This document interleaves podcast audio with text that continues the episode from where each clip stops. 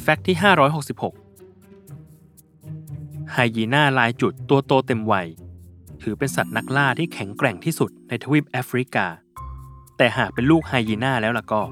มันสามารถเป็นของขบเคี้ยวให้กับเจ้าป่าอย่างสิงโตได้แบบง่าย ๆ และหากไฮยีน่าตัวนั้นติดเชื้อปรสิตชนิดหนึ่งเข้าไปด้วยแล้วก็ ก็จะยิ่งเพิ่มโอกาสในการถูกสิงโตล่าเข้าไปอีก ปรสิตนั้นมีชื่อว่า Toxoplasma gondii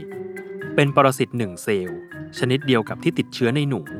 มีความสามารถในการควบคุมพฤติกรรม host แล้วทำให้พวกมันสูญเสียสัญชาตญาณระวังภัยจากแมวไป เมื่อลูกไฮยีน่าติดเชื้อชนิดนี้ จะทำให้พฤติกรรมการอยู่รวมเป็นฝูง และการได้อยู่ใกล้ชิดกับแม่ไฮยีน่าลดลง รวมถึงลดสัญชาตญาณระวังภัยที่ไฮยีน่ามีต่อสิงโตโดยไม่รู้ตัวเช่นกัน อีกทั้ง ระยะห่างระหว่างพวกมันกับสิงโตจะลดลงเกินครึ่ง และถูกสิงโตล่าได้ง่ายมากถึง 4 เท่าเลยทีเดียว ถ้าเทียบกับลูกไฮยีน่าที่ไม่ได้ติดเชื้อ สาเหตุที่เจ้าปรสิตตัวนี้ต้องการควบคุมสมองของไฮยีน่าให้ถูกสิงโตล่า เป็นเพราะว่าปรสิตท็อกโซพลาสมาจะขยายพันธุ์ในลำไส้ของสัตว์ตระกูลแมวเท่านั้น